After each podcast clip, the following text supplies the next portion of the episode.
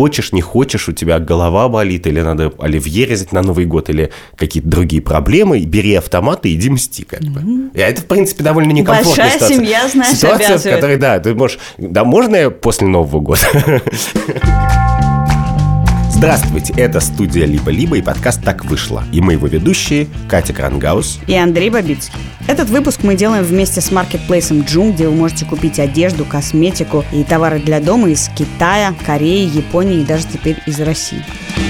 Мы на самом деле знаем, что на Джуме сложно пока что купить рок нарвала, кита нарвала. Но сегодня наша речь, конечно, пойдет об этом. О роге нарвала и огнетушителе. Почему, Андрюш? Потому что они спасли много людей. Эта история, не знаю, следили ли вы за ней, но она совершенно поразительна. Некоторые кембриджские исследователи каждый год проводят своего рода конференцию, отчасти исследовательскую, отчасти реабилитирующую для людей, которые были осуждены за тяжкие насильственные преступления. И выглядит это так, что приезжают кембриджские исследователи, не только кембриджские, приезжают бывшие убийцы. Если убийцы бывают бывшими, они сидят вместе и разговаривают на равных, как написано в описании этой конференции, она называется Learning Together. И если пять лет звать убийц, то когда-нибудь убийцы примут приглашение, простите. И один из участников этой конференции в этом году по имени Усман Хан, человек, которого обвиняли в том, что он пытался взорвать лондонскую биржу, который сейчас ходит с электронным браслетом и все передвижение фиксируется, но он, в общем, агрессивный чувак. Это про него понятно. Он пришел на эту конференцию с ножами, примотанными к рукам, и напал на людей, двух убил, пять еще поранил. Нейтрализовал его другой убийца, я не могу сказать профессиональный, но с пожизненным приговором за убийство. И поэтому я задумался в очередной раз, а я часто об этом думаю, как вообще можно или нельзя наказывать убийц. Потому что мы очень часто говорим тут про то, что как бы в России плохая правоохранительная система. Но представим себе, что где-то она лучшая и нормальная. Но вот в нормальной, например, даже правоохранительной системе, что делать с убийцами? Как их наказывать, не наказывать, почему их наказывать, чего мы хотим добиться? И бывают ли они бывшими? Тут интересно в этой конференции то, что, с одной стороны, ты слышишь абсолютно безумную идею. Давайте позовем кучу адских преступников и потыкаем в них палочками. Ой-ой, они нас решили убить. Что происходит? Ну, надо сказать, что для людей, которые делают это каждый год, у них довольно мало инцидентов. Но, с другой стороны, если люди уже отсидели, то есть по нашим представлениям, человек, когда выходит из тюрьмы, мы ему говорим, все, ты, все. Нет. Был убийца, стал обычный человек, так? Ну, в принципе, да. Тогда не очень понятно, корректно ли упоминать, что конференция была связана с убийцами, понимаешь? То есть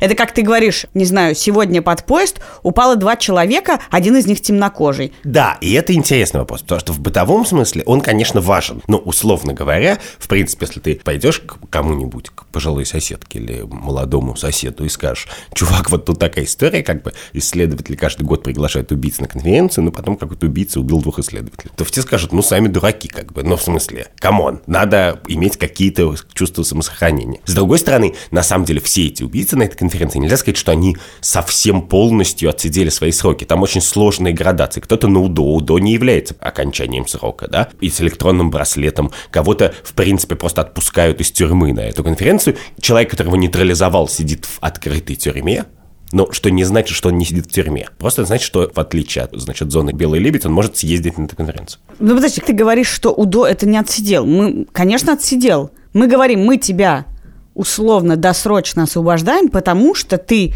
хорошим поведением или каким-то специальным усилием сократил срок, за который ты искупаешь. Так нечестно говорить. Если мы говорим человеку, ты свободен, он же не может сказать, а, нет, нет, не отпускайте меня по УДО, я хочу посидеть еще три года, но очистить свою совесть полностью. У человека нет такой возможности. В принципе, я не очень понимаю, как в тюрьме можно очистить совесть. Да, но это единственный способ, который мы как общество предлагаем человеку. Да, и это и есть то, что нас с тобой волнует, на самом деле. Потому что я, например, совершенно не понимаю, что такое УДО. Ну, то есть, условно говоря, вот ты перешел дорогу на красный свет, тебе выплатили штраф, как бы. Ну, что значит, вот, вот этот штраф, я не знаю, сколько, давно меня его не ловили, но, например, тысячу рублей. А потом говорит, ну, по УДО ты 700 платишь. Как-то странно. И если воспринимать тюремный срок за убийство как вот такой штраф, как бы ретрибуцию, просто как бы убил, пострадай, как бы нам, нас не волнует, то совершенно непонятно, зачем вообще нужно УДО. А УДО появляется и становится нужно в тот момент, когда ты меняешь идею того, что такое тюрьма. Вот есть одна идея тюрьмы. Тюрьма – это как штраф, как бы. Сделал – заплати. И тогда не бывает никакого УДО, как бы. Ты либо заплатил штраф, либо не заплатил. Как? Ты знаешь, что если ты сейчас получаешь штраф за парковку или за превышение скорости, если ты его быстро оплатишь, ты платишь только 50%. Ну вот вы, у вас у всех УДО, а у меня, видимо, я не плачу штрафов, мне их не выписывают, и поэтому у меня нет такого. Вторая идея, идея УДО, она, видимо, связана с исправлением. Чувак, который совершил убийцу, у него было что-то поломано, мы его посадили в тюрьму, он там починился удивительным образом. Тюрьма – это такое место, где все заживает, каждая рана известным образом. Бух! Он такой приходит, улыбается, значит, и говорит, я исправился. Ну и мы его выпускаем по УДО. И это другая совсем идея тюрьмы. Как бы тюрьма А и тюрьма Б – это две разные тюрьмы, как бы. Непонятно, как они вообще существуют в одном обществе. А в каждом обществе они существуют одновременно. Я согласна с тобой, что идея наказания про то, что если я кого-то убил, то есть некий черный ящик, через который я пройду, и больше такого никогда не сделаю. Я убила 10 человек, этот черный ящик разбухает, мне долго надо вариться в этом черном ящике, я из него выйду уже снова абсолютно нормальным членом общества. Есть какие-то маленькие черные ящики, я быстренько из них выскакиваю и дальше живу своей жизнью. В этом, конечно, идея, что есть убийца, мы его сейчас прокрутим, мы по-прежнему его исследуем, как должен должен быть устроен этот черный ящик. Есть более прогрессивный, видишь, открытая тюрьма. Это будет, не знаю, так, полупрозрачный черный ящик. Но, в принципе, он существует. Мы как бы через него проворачиваем людей. Но когда они выходят, и такова была идея изначально, что они вернулись к теми же членами общества, которыми мы являемся. Потому что если мы имеем в виду, что они никогда не перестают быть убийцами, то, сказав А, говори Б.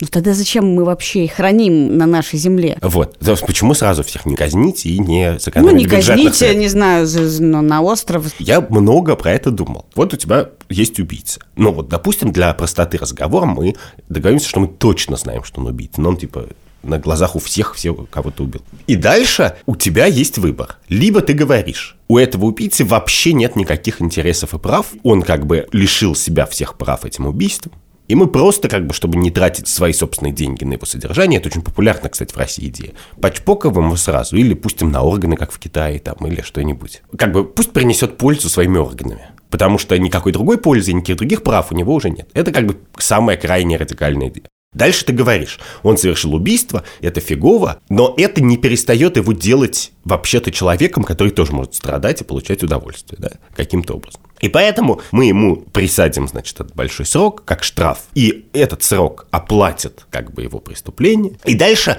он в полном смысле станет обычным членом общества, потому что он оплатил, как бы заплатил по такси. Но он никогда не станет членом Подожди общества. Подожди секунду. Чтобы он не стал членом общества, надо пройти еще один шаг дальше в сторону гуманизма. Мы его еще не прошли. Значит, сначала ты просто пускаешь убить на органы, потом ты говоришь, нет, сиди от звонка до звонка. А потом до приходит... последнего звонка. Последнего звонка, да.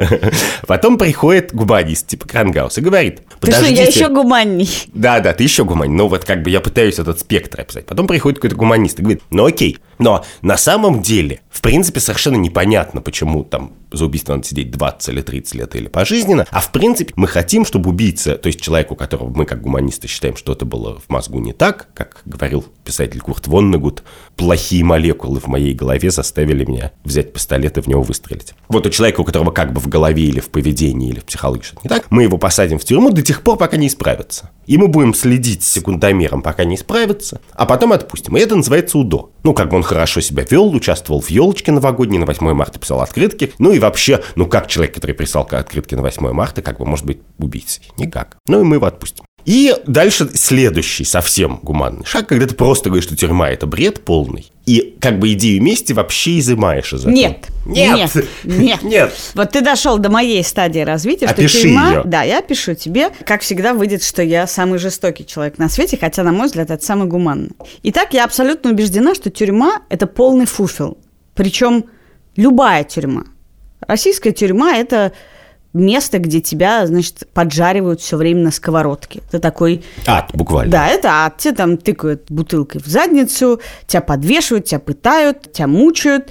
Ты, не знаю, все время болеешь и умираешь. Есть тюрьма получше, норвежская тюрьма. Просто полный бред собачий. Я не понимаю, как человек, который убил такое количество детей, может жить в таких условиях. Ты имеешь в виду Андерса Брейвика? Да. Ну, в принципе, я просто не понимаю, для чего мы как общество мировое, для чего Норвегия как страна, и для кого это является наказанием. Тюрьма не является этим черным ящиком, через который человек меняется. Ну, уж точно не в лучшую сторону. Я считаю, что есть разные типы проблем, которые приводят к преступлениям. Есть болезнь. Больных людей надо лечить. Человек, которого, не знаю, падает планка, и он убивает и не может никак себя контролировать, или человек, которому видится, что все пришельцы, совершенно неважно степень болезни, но если это какая-то поломка действительно в голове, который мы можем каким-то образом диагностировать, мы должны помочь этим людям. Потому что я верю, что у многих из нас есть импульсы, которые могут привести к преступлениям. Ну и просто химические состояния, наверняка. Да. да. Эффект бывает разный, бывает очень тяжелый эффект. Я верю в то, что это бывает, и человеку надо помочь. Ну, как бы, что ты его будешь наказывать? Зачем? Это ничем не поможет, ты его не вылечишь таким образом. Есть вариант, при котором ты совершаешь ситуативное преступление. Самооборона, депрессивное расширенное самоубийство, про которое мы с тобой говорили. Или ты там в каком тяжелом состоянии, не знаю, убиваешь своего ребенка или своего родителя.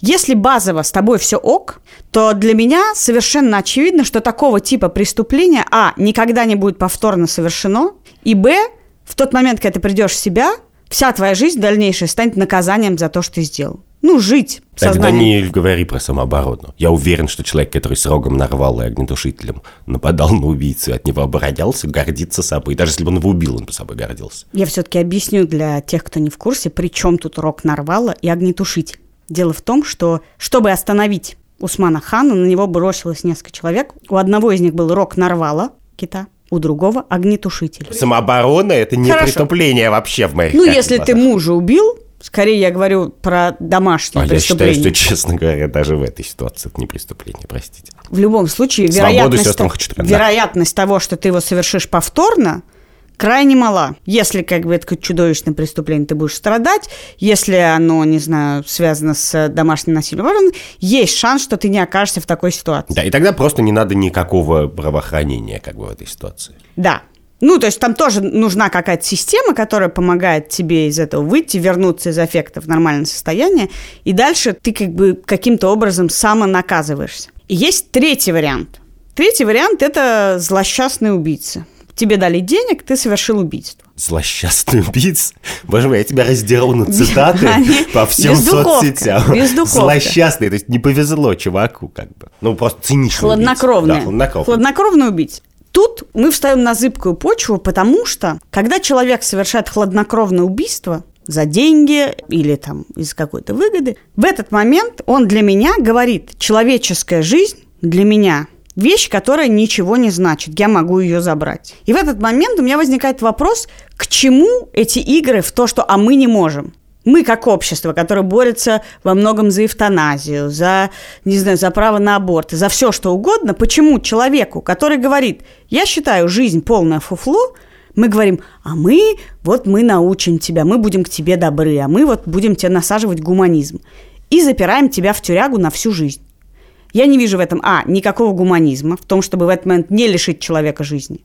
И, б, я считаю, что это лицемерие, которое приводит к тому, что мы на самом деле совершаем с ним действия гораздо менее гуманные, чем были бы, если бы мы его просто... Можно переведу то, что ты мне сказал, на язык который я понимаю. То есть ты говоришь, что бывают такие убийцы, настолько циничные, хладнокровные суки, что мы им правда совсем ничего не должны. Ну, для меня самая простая вещь. Есть кровная месть. Я считаю, по крайней мере, что если человек убил того, у кого есть какие-то ближайшие родственники, для меня эта система понятна. Я понимаю, каким образом семья может почувствовать, как бы, что они что-то сделали для отмщения за там, потерянного родственника. И я понимаю, каким образом важно это предупреждает остальных членов общества. Подожди, про месть мы поговорим. Ты говоришь, есть такие люди, циничные убийцы, которым мы не должны совсем ничего. Это буквально, как мне кажется, следствие с твоего рассказа про наемного убийцу. Ничего из того, что они забирают. Если они убивают, то я не придаю большого значения жизни ну, Окей. в ответ. Но... Я считаю, что взрослые люди способны сами устанавливать свои представления о жизни, смерти и поступках. Если человек готов за деньги забрать чужую жизнь, я считаю, он таким образом сообщает мне, что для него жизнь мало Окей. что значит. Мне это интересно, потому что вот этот пример, я с тобой соглашусь. Есть такие люди, которым мы точно ничего не должны. И в этот момент мы можем очень чисто подумать о том, что мы должны обществу. Потому что если этому человеку мы точно не должны убийцы, его интересы вообще никак не учитываются.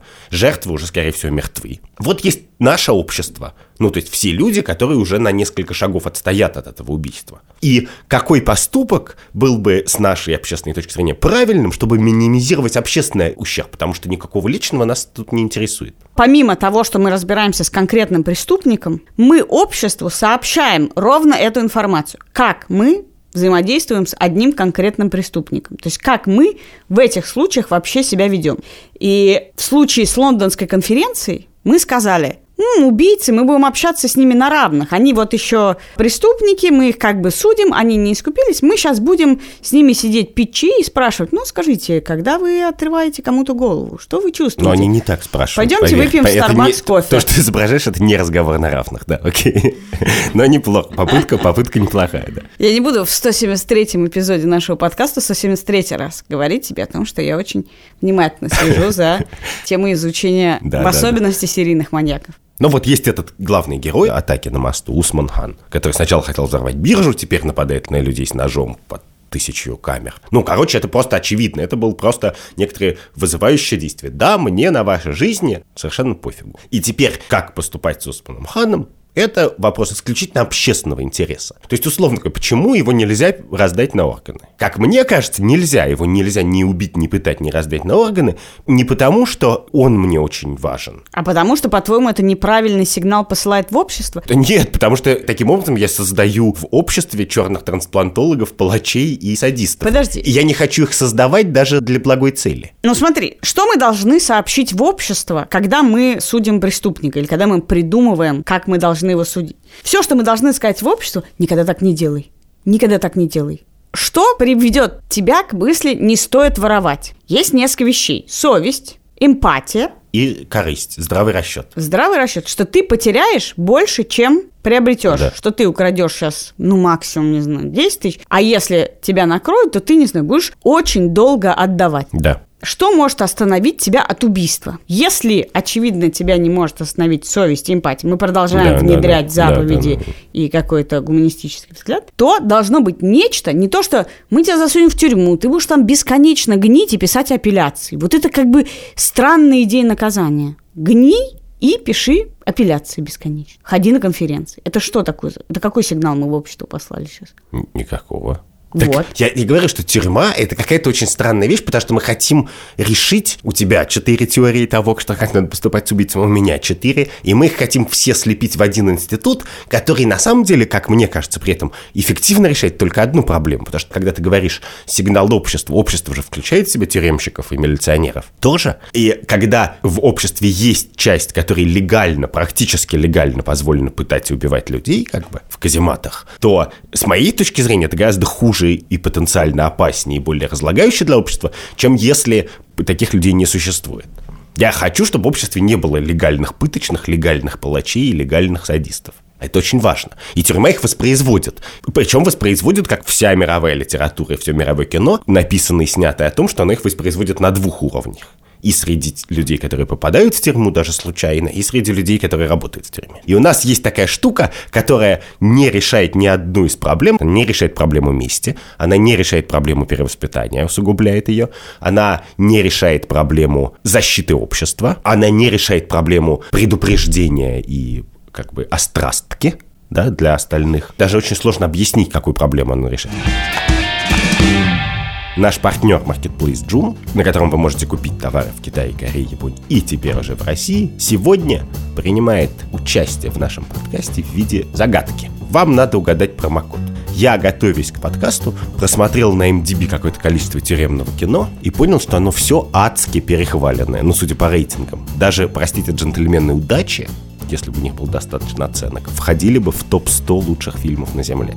Все тюремные фильмы, просто любые фильмы про тюрьму, они прямо как бы занимают непропорционально большую долю любимых картин телезрителей и кинозрителей. И поэтому вопрос такой.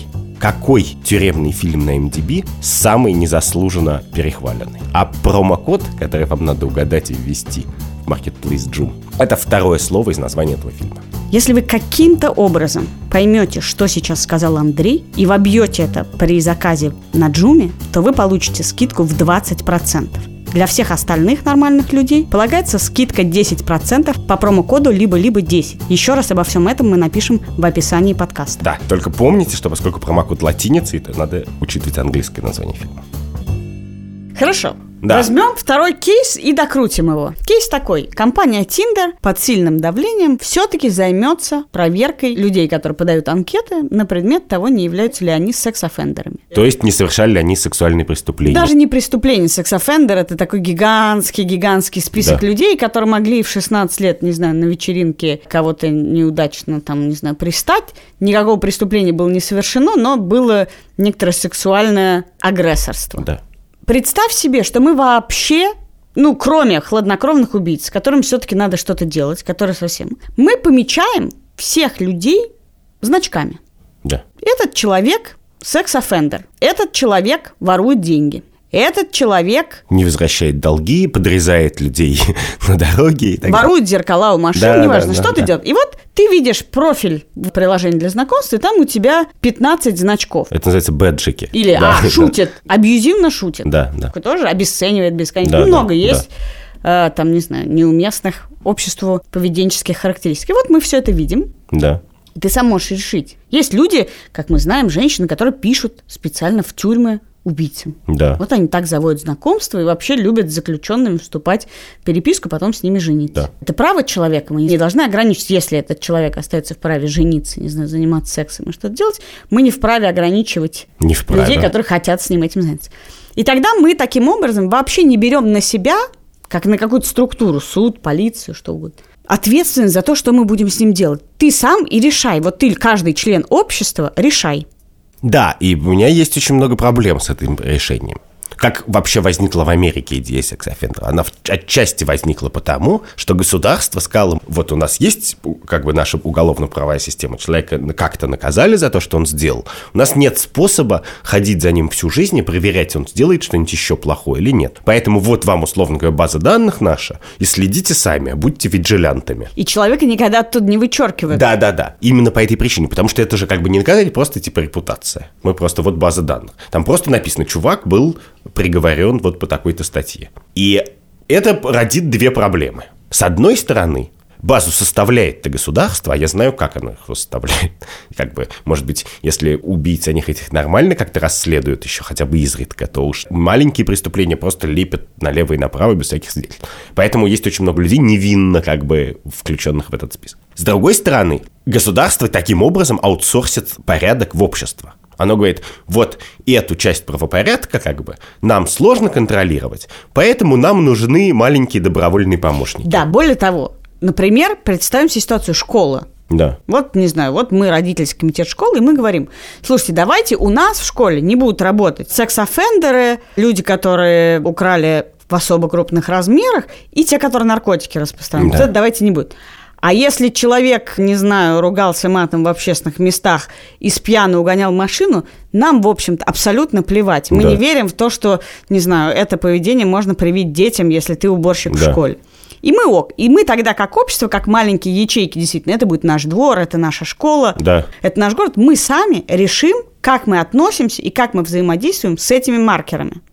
Да, но я говорю, что меня в этих маркерах, в структуре, меня много чего бесит, раздражает. Ну, например, еще одна вещь, которая меня раздражает. Она состоит в том, что если верить тому, что всему, что происходит в последние годы, включая мету, а я склонен верить, то это значит, что секс-оффендеров в принципе, примерно на порядок больше, чем как бы легальных людей со значочком.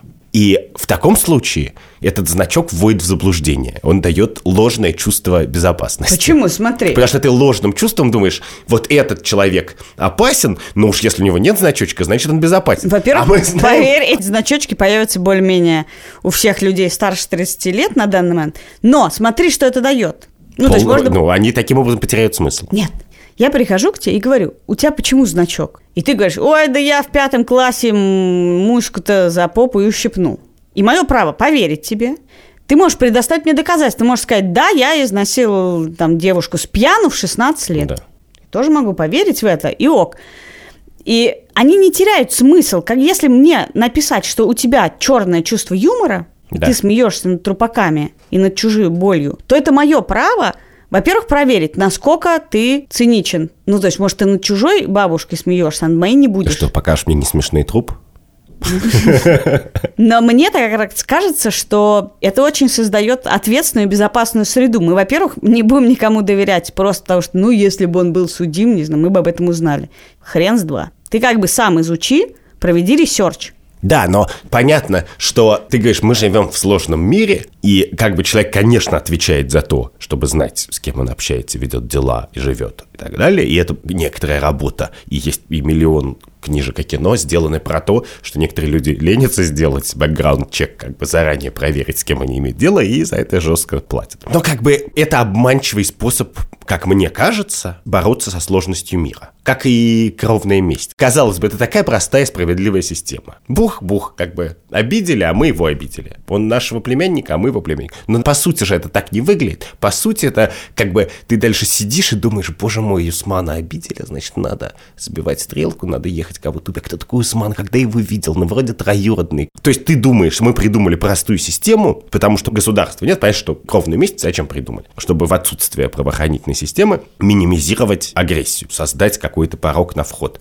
Ты не можешь убить просто так чувака, просто у чувака есть родственники, их много, и они будут мстить. Просто ты не хочешь злить 70 человек или 170. Но эта система не решает, как и любая другая, никакой проблемы. Из- Нет, знаешь, из какую проблему профессиональной- он Да. Если ты убьешь моего родственника, то, как и всякие виды пыток, ты думаешь даже не о том, ну, мне моя Да, жизнь не да, цена, да, пусть да. меня убьют, а о том, что твоего сеструлю после этого пришьют. И это выполняет задачу посылания сигнала в общество. Если ты хоть кто-то тебе дорог, Да. вообще, если у тебя хоть что-то святое есть, то это тебя остановит. Да, но- Потому что больно будет не тебе. Да, но это еще посылает в общество такой сигнал, что если у тебя убили родственника, то ты как бы хочешь, не хочешь, у тебя голова болит, или надо оливье резать на Новый год, или какие-то другие проблемы, бери автомат и иди мсти, как бы. И это, в принципе, довольно некомфортная Большая ситуация. семья, знаешь, Ситуация, в которой, да, ты можешь... Да, можно я после Нового года? Какой-то- Давай да, после праздника. Да, и вот этот репутационный механизм секс-оффендерс, который, вероятно, можно было бы и на убийц распространить, они же очень часто носят пурдо, например, электронные какие-то устройства слежения, ну, в Англии точно. В принципе, можно просто сделать такое же устройство, только большое, красивое. Ну, там, лавровой вине. Да нашивки, нашивки. Электронные нашивки, ну, у нашивок есть очевидные коннотации, в смысле, что это просто фашизм, как бы. Фашизм это из-за последствий, к которым приводили эти нашивки, понимаешь? Не, не, В принципе, нет, если бы конечно. за желтую звезду никого не сажали в концлагеря, то никакой проблемы в том, чтобы сказать «я еврей», люди носят Магендовит. По И собственной воле. По собственной воле носят Магендовит. И никто не считает, что это фашизм. Ты сообщаешь миру, что ты еврей. Да, и- Еврей не является качественной характеристикой. Но когда мы говорим о том, что человек совершает ряд действий, так шутит, сяк шутит. Мы не говорим, мы тебя за это расстреляем или не возьмем на работу. Мы говорим, есть ряд факторов. Я еврей, я верю в Иисуса Христа, я мормон, у меня, значит, брат Джон написан. Мы Ты как бы- правда считаешь, что я мормон и ты убийца, это одинаковые высказывания, равноценные по социальным последствиям. Потому что проблема, конечно же, начинается не в тот момент, когда человек вешает себе Магендовит, а когда человек не имеет права его не повесить.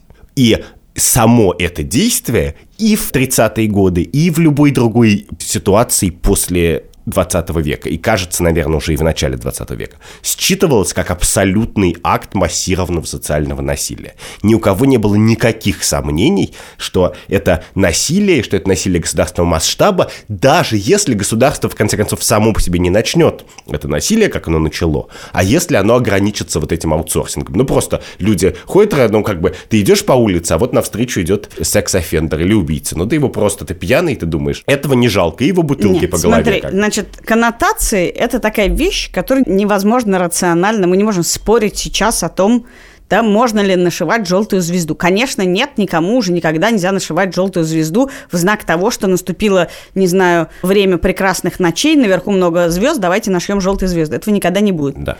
Так же, как никогда свастика, наш любимый латышский узор, ну, как бы не кул. Ты не можешь сказать, смотрите, какой красивый латышский узор, будем сегодня день Лиго, будем прыгать с деревянными мечами и рисовать свастику на песке. Нет, уже как бы коннотации так сильны у таких вещей, что нет. Но мы можем говорить электронные нашивки, ачивки. Пожалуйста, смотри, у ачивок совсем другие коннотации. Ачивка, у меня ачивка, я секс-офендер. У меня ачивка, я убийца. И ты как бы весь в этих ачивках можешь ходить, без всяких коннотаций, пожалуйста. Но, в принципе, я считаю, что пока нет коннотаций, пока ты за это не начинаешь стрелять... Не надо государству начинать за это стрелять. Сумасшедших в Москве хватает как бы. Так сумасшедшие без нашивки тебя будут стрелять. Нет, с нашивкой немножко проще. А потом с нашивкой они будут стрелять в людей с нашивкой, очевидно. Да, ну у тебя тут же появится такая же нашивочка. И тебя точно так же чпокнут. Тут как бы суть в том, что я предлагаю тебе не разделять качество преступления. Если мы признаем, что человек не болен, то есть мы его не лечим, то мне совершенно не важно, ты убил человека, потому что у него нашивка, или ты убил просто так. Вы будете равны абсолютно в этом действии. Понимаешь? И все равно другому человеку, другому члену общества надо сначала подойти и сказать, а ты убийца, потому что ты кого-то чпокнул, того, кого я бы тоже чпокнул. Или ты плохой убийца, и я тогда тебя просто Ты убью. мне описываешь общество хороших коммуникаторов. Я сейчас заплачу, Я потому что я не видел таких. низовое гражданское общество, на самом Низовое гражданское общество не устроено так, что ты подходишь и говоришь, чувак, а вот ты это самое, у тебя звезда, ты по маме или по папе, а потом уже тебе в морду, понимаешь? Нет, такого не бывает. Во-первых, моя суперсила всюду приплетать евреев и Холокост. Мы не договаривались с тобой, что ты имеешь право приплетать евреев и Холокост в Окей, споре со мной. окей, окей. Свидетели Иеговы. Свидетели Иеговы ты сам перешел или тебя мама заставила? а Ты понимаешь, что просто- твоя риторика и приводит к тому, что нет, давайте гнить в тюрьмах, пока мы не придумали что-то получше. Проблема вот в чем, что я вообще-то не понимаю получше. Мне кажется, что мы страдаем очень, что все эти тюремные истории заставляют нас страдать и распространяются. Потому как раз, что мы фокусируемся слишком на личности убийцы. А чем меньше мы бы на ней фокусировались, тем лучше было бы нам всем, включая его тоже. Я, с одной стороны, считаю, что у всех есть права, даже у убийц. С другой стороны, считаю, что если сформулировать, чего мы хотим, вот я хочу, например, от общества очень понятных вещей. Я хочу, чтобы убийства и садизм, и насилие, и пытки случались минимальным образом, по приказу или без. Просто, чтобы они минимальным образом случались. И поэтому я считаю, например, что если просто закрыть все тюрьмы, то мы выиграем. Мы будем в более этической ситуации, потому что количество криков боли просто в России станет меньше. Это хорошо. Смотри, проблема Да. этой теории заключается в ее такой общности, что как только начинаются детали, возникает очень много вопросов. Потому что на самом деле не существует убийцы вообще. Вот два тебе кейса. Один страннее другого. Кейс первый, недавний, очень любопытный. Чувак потребовал, чтобы его отпустили из тюрьмы, потому что у него было пожизненное заключение, а он недавно на секундочку умер. В смысле, впал в э, У него случилась клиническая смерть. клиническую смерть. То есть формально он исполнил наказание, умер, у него было пожизненное заключение, то, что он в итоге ожил, это как бы следующая история, судить меня заново за второе пожизненное что-то. Ну, мне кажется, что это очевидная история, что да, мне кажется, человека надо отпустить. Более того, есть простые легальные способы это сделать. Губернатор или президент может подписать помилование. И, конечно, надо быть, мне кажется, человеком очень нечутким, занятым и нравственно бессердечным и тупым, чтобы этого не сделать. Да, чувак сидит пожизненно, если вы его уже довели до этой клинической смерти, ну или он просто там уже просидел столько, то да, конечно, его надо уже отпустить и все. Но при этом это никак не соответствует никакой концепции наказания, если уж мы придумали, что он на всю жизнь. Нет, То это уже он- мы не он- ожидали, что у него две жизни. Что значит, это ваши проблемы, как бы. Но он, будучи убийцей, проявил гораздо больше нравственного чутья. И, кстати, это Нет, значит, ты что он просто интеллектуальное чутье Это принимаешь не за нравственно. Нет, нет. Вот что искренне, вот может этот человек, имеет право про себя сказать, вы меня довели до инфаркта, вы меня убили тут уже один раз. Давайте вы не будете меня убивать второй раз. И я не могу с ними согласиться. Я считаю, что на самом деле, конечно, он прав, и вся эта система большая, которая говорит, у нас есть закон, мы не можем делать исключений и так далее, она только еще раз подчеркивает, насколько безнравственная морально вся эта система. Потому что совершенно точно понятно, что этого человека можно помиловать одним росчерком пера, и этой системе не приходит в голову, что в этом случае это могло бы быть Вот осмысленно. ровно об этом я и говорю, когда я говорю о том, что тюрьма не имеет смысла. Потому что если он совершил нечто страшное, то то, что мы его, а, довели до чего-то, и, б, что он обнаружил фан-факт своей жизни, вообще ничего не говорит о том, что мы хотим, чтобы общество было от него изолировано. Это вообще не связанные категории. Этот гуманизм, когда мы, ой, мы его оставили в тюрьме, а он потом стал бы бы бы бы бы бы бы бы и теперь нам его жалко, и теперь он так остроумно поступил, давайте его отпускать. Просто бред. Как это вообще связано с преступлением и наказанием, которое он совершил? Это какие-то интеллектуальные уловки. Ну, хорошо. Мне кажется, что просто клиническая смерть – это довольно важная штука. То есть, условно говоря, мы не хотели клинической смерти, хотя же он просто прожил свою жизнь и умер от старости. Но как бы природа его уже помогла побыстрее Хорошо. наказать. Ну, и Ну, отпусти конечно. уже все. Дальше знаешь, что происходит? Да. Во-первых, клиническая смерть это не нечто, что человек заслужил своим постоянной молитвой о прощении. Да. Да. Дальше я тебе скажу. У меня когда зуб болит, я на секундочку умираю. Душевно. Ты как бы только физиологию рассматриваешь, а это душевно. Моя душа умирает в этот момент. У меня заболел зуб, отпустите меня.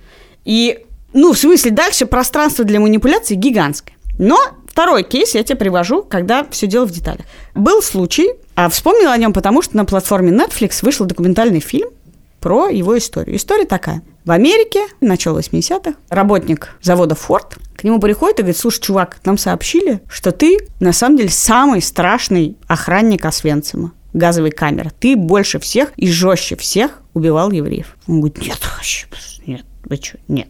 Она говорит, ну, знаешь, мы тебя лишаем гражданства, отправляем в Израиль, будешь там судиться и посмотрим. Они его судят, судят, там дико интересный суд, открытый процесс, весь Израиль за ним наблюдает. Его осуждают, приговаривают к смертной казни. Через несколько лет в результате апелляции его отпускают, он возвращается в Америку, получает обратно гражданство, живет, живет, живет. И тут из Германии приезжает и говорит, знаешь, нет, чувак, все-таки мы тебя будем судить. Мы хоть и не доказали, что ты самый страшный убийца, мы доказали, что ты довольно серьезный убийца, работал в нескольких концлагерях. Дай-ка мы тебя лишим гражданства и повезем судить в Германию. Тут он прикидывает, что он сейчас помрет, и что он лежит, значит, с открытым ртом, не может двигаться.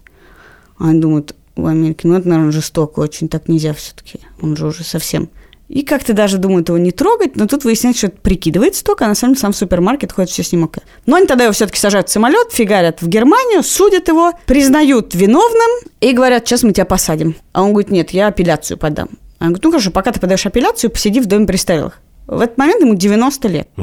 И весь мир обсуждает, можно ли посадить человека. И я думаю, вот хорошо, он в итоге умирает во время апелляции, поэтому формально он вообще невиновен. Но вопрос в том, было бы для него наказанием, если бы посадили на год в тюрьму на пожизненно. А я и говорю, вот ты концентрируешься на личности убийцы. Мне его не важно, если бы его китайцы разобрали на органы, условно говоря, ради спасения детишек. Ну, в смысле, человек, который работал охранником в Освенциме и убивал людей в нескольких концлагерях, как бы давай мы не будем даже тратить больших душевных сил на рассмысление его интересов. Нет. А мы должны думать про свои интересы. И у нас есть большой важный интерес, чтобы любой человек, про которого мы знаем, что он участвовал в Холокосте или, на самом деле, любом другом геноциде, чтобы не просто мы его осуждали, а было решение суда, которое фиксировало, во-первых, объем его преступлений, а во-вторых, выдавало им оценку. Для меня тут интереснее не все то, что ты перечислила, а каким образом как раз в этой ситуации нам послать обществу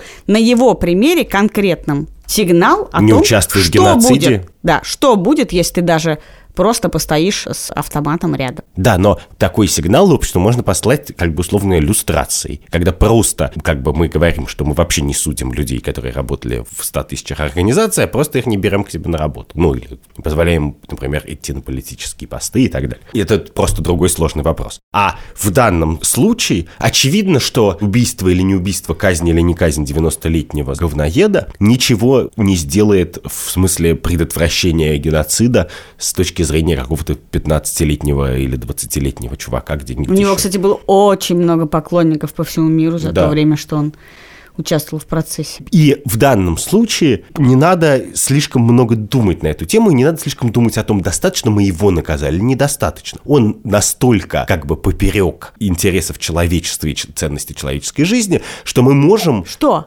ну, просто его не рассматривать, а рассматривать, вот что мы сейчас хотим от суда. Понятно, что, в принципе, мне все равно, он как бы в доме престарелых последний год или не в доме престарелых. Думаю, что ему все равно. Я уверен, что это просто самая незначительная вещь. А значительная вещь какие-то бумажные. И немцы правы, да, надо просто как бы сделать публичный гласный Подожди, суд. то есть ты хочешь сказать, что ничто не могло бы его наказать в этот момент? Ну, уже как следует. А если бы всем его родственникам, прости господи, начали бы выдирать ногти? У него была жена и дети, и внуки, они его очень любили, все за ним ездили и говорили, что он самый прекрасный папа и дедушка.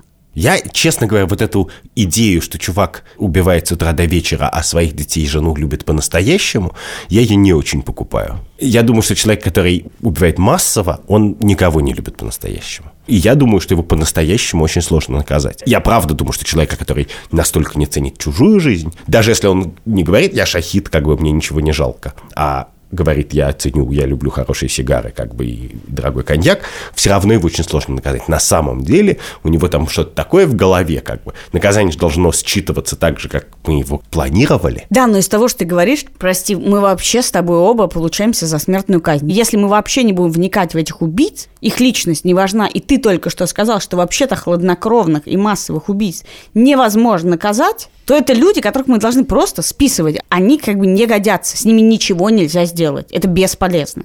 Так нет, мои возражения против смертной казни, они исходят из того же. Мне кажется, что смертная казнь плоха не потому, что как бы несправедливо казнить человека, а потому, что она разлагает общество. Потому что мы в большинстве случаев не знаем наверняка, что убийца – это убийца. И мы создаем систему, которая убивает невиновных людей. Ты знаешь, Андрюш, мне кажется, мы зашли с тобой так далеко, что я предлагаю тебе и вызываю тебя в следующий раз на ревизию заповедей.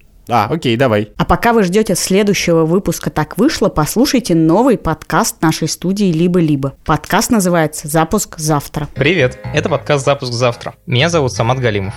Я много говорю с людьми о технологиях, и обычно это звучит примерно так. Перекинуть другому пользователю в другой шарт, как бы, вот транзакции различные, это good cost, ну, типа donation, такой, скводы.